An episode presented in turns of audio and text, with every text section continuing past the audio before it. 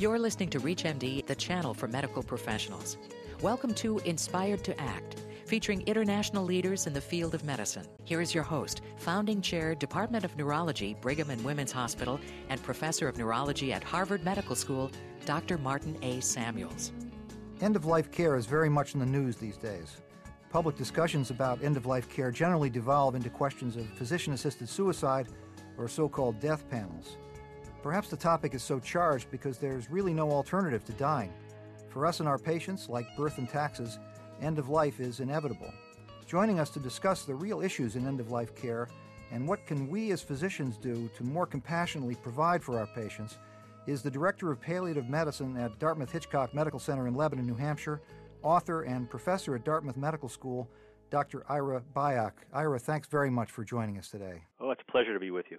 Let me start, before we talk about the substance of the matter, a little bit about your career. I think a lot of people will be wondering how did you go from family medicine? I think you were trained in family medicine to working in uh, hospice and taking care of dying patients. It is quite a story. I thought I was going to be a rural family practitioner and I actually chose a, a very demanding residency program to to train me in all sorts of things, including critical care and some trauma and surgical things that I needed to do to practice independently in a in an isolated rural area. Along the way, however, I got very interested in seeing patients who were approaching the end of life and being surprised, frankly, that when we were able to make people comfortable, physically not in distress, every once in a while when I ask somebody, you know, how are you doing today? The answer would be some version of, you know, I'm well, doctor, how are you? And I had no place to put that information. I, you know, the first few times I heard that, Marty, I thought, well, you know, it's the morphine. sure, they're feeling well, or it's the steroids that they're on. But I had to begin to realize that there was something more interesting happening here. That actually they were expressing a sense of well being. And from a Western perspective, it's very hard to understand how somebody could say that they feel well when they fully know and acknowledge that they are in the process of dying. So that that got under my skin, frankly. And while I, I became involved in, in establishing a small hospice program way back in 1978 in a county hospital in Fresno, California, in addition to practicing family practice and then going on and, and having a 14 plus year career in emergency medicine, getting board certified in emergency medicine, throughout all of this time, I, I continued to, to be involved in hospice work and continued to sort of read and, and think about and even do some research about this notion of wellness uh, and the subjective experience of well being when somebody is facing the end of life. Well, that's extraordinary. I think a lot of people uh, wonder, you know, don't you get depressed by dealing with people who are dying all the time? It doesn't sound like you do. I mean, what keeps you optimistic and looking forward in the face of dealing with death every day? You know, I'm just here to serve. I try to bring all of my medical training and expertise to be of value to people during an inherently difficult time in human life. But I have in common with so many other specialties that deal with seriously ill patients I didn't give them this injury or illness. I'm just here to be of value to them. What I found, though, is that people are just people. And you know, that this time of life, although it is hard, unwanted in general, and without romanticizing it, I have found that this time of life has its own value. In addition to the risk of suffering that we all have as we face the end of life, there are things that reliably people say are important to them and they value you know, time with other people, time with the people they love, making sure that they leave nothing left unsaid with people they love, a chance to review their lives and perhaps tell their stories, a chance to frankly celebrate the gift of life and relationships that are really what matter to people most. When the stuff that fills our day planners and our palm pilot starts to fall away because of, of the disabilities associated with progressive illness. So it's all about life, and, and it's not nearly as depressing as people assume to be caring for people who are living with advanced illness. You've written about the four things that matter matter most, which are uh, please forgive me, I forgive you, thank you, and I love you. How universal have you found those to be, Ira? Pretty universal. You know, I approach people with the notion that it might be of value to them, and I kind of my way of introducing this to people is to wonder with them if it might not be of value to at least have said four things to one another before they're forced to say goodbye. Please forgive me, and I forgive you. because it turns out there hasn't been a perfect relationship in the history of our planet. Even our most close and loving relationships tend to be have some history of misunderstanding or hurt feelings or sometimes real transgressions. And clearly people come many people come to the end of life with with fractured relationships that they have long assumed will never be healed. But suddenly when one or the other person is forced to face the fact that time is short, sometimes the things that have divided us, even the transgressions and anger that have divided us, begin to look small in proportion to the bonds that are between us, the connections that we value. So I wonder with them if it wouldn't be of value to say, please forgive me, I forgive you.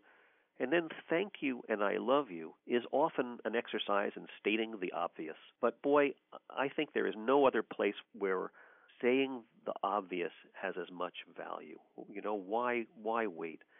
Not uncommonly, uh, in fact, it happened last week. I was in the ICU family meeting room with a family.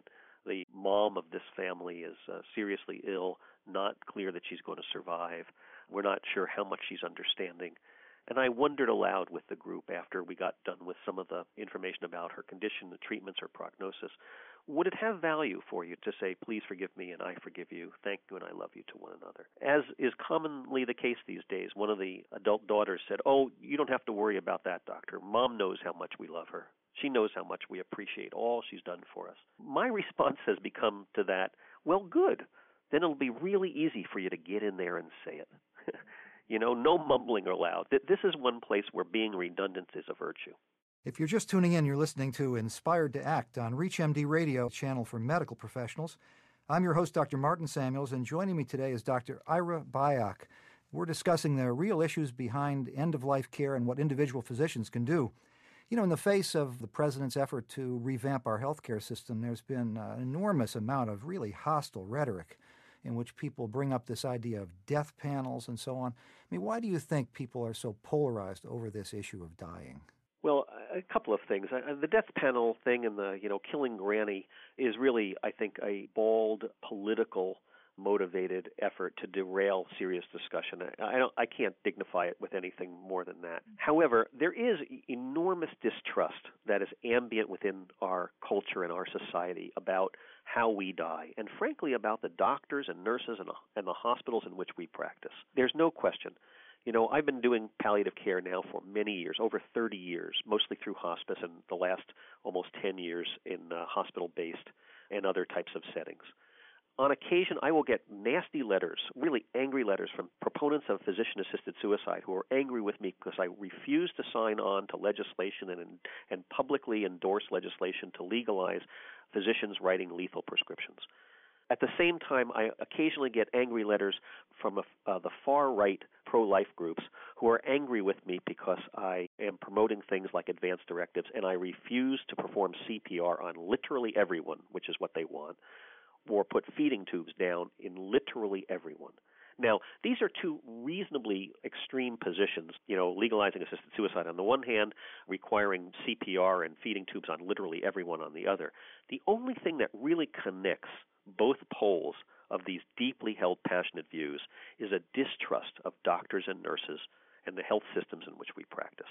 The idea that doctors don't really have at heart people's interests, but might have some other surreptitious uh, motivation. Is that right? The feeling that the medical people are conflicted in some way.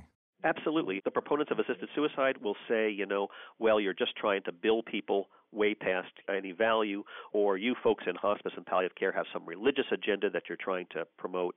And on the other hand, the far right pro life groups accuse us of promoting a culture of death, which is just offensive, frankly. And I have to say that the work that I and the people in our field of hospice and palliative care do, I believe, is the most life affirming work being done in America today. We are all about promoting life.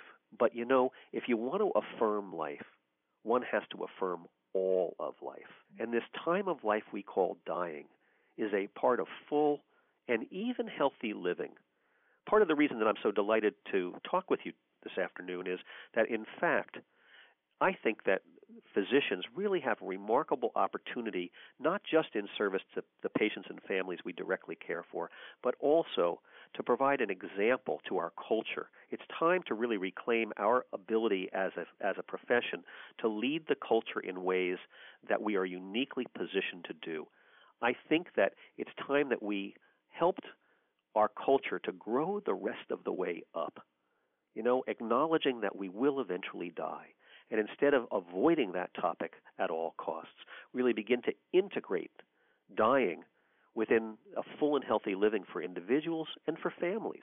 That's, I think, our, our remarkable opportunity. There really is no need for physician assisted suicide if one is actually trained to deal with the issues that go along with dying. Is that, and that's your view, is it not? It is certainly the role of the physician needs to expand to help people to die well. There's a difference between alleviating suffering and eliminating the sufferer. Our work is in service of quality of life, in service of life throughout the course of human life. Really, my view brings me all the way back to my training as a family doc.